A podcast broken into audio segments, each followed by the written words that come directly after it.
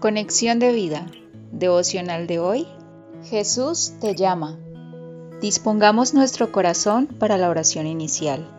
Señor, sé que en cada momento de intimidad que tenemos me revelas cosas maravillosas, grandes y ocultas que yo no conozco, y mi anhelo es estar siempre listo y atento para responder oportunamente a tu llamado, pues una vez escuche tu voz, quiero salir corriendo a tu encuentro.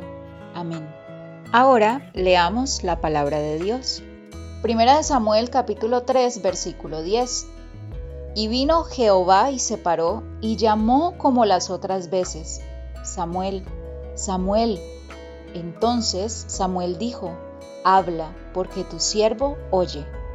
La reflexión de hoy nos dice, en la rutina del día a día hubo algo que en una ocasión llamó mi atención, los bellos sonidos de unos gorriones.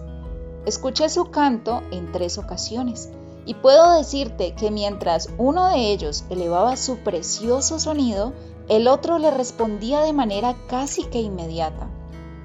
Al fijarme en esto, pude entender que lo que estaban haciendo era comunicarse mutuamente para ver qué tan lejos estaban el uno del otro, ya que lo que ellos querían era reunirse en un mismo lugar.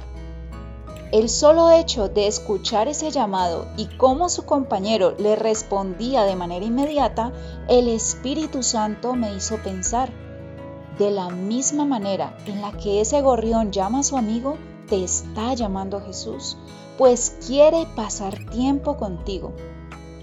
Mentiría si dijera que me paré como ese gorrión amigo quien respondió atentamente a ese llamado. En mi caso, me paré, pero a seguir haciendo todo lo contrario. En mi corazón sentía dolor, pues el Espíritu Santo me confrontaba diciendo, hay alguien que te está llamando y está sentado esperando a que vayas a su encuentro. Una vez caí en la cuenta de mi error y al entrar en ese tiempo de comunión con Dios, me hizo recordar un ejemplo similar que no habla de cómo responden al llamado los gorriones, sino de cómo los creyentes deberíamos hacerlo. Primera de Samuel capítulo 3 versículos 1 al 10. Samuel en ese entonces era un jovencito que estaba al servicio de Eli y al escuchar que alguien le llamaba y pensando que era su maestro, se paró rápidamente del lugar en donde estaba para salir al encuentro de quien le necesitaba. Qué hermoso ejemplo, pues nos inspira a ti y a mí a seguir su modelo.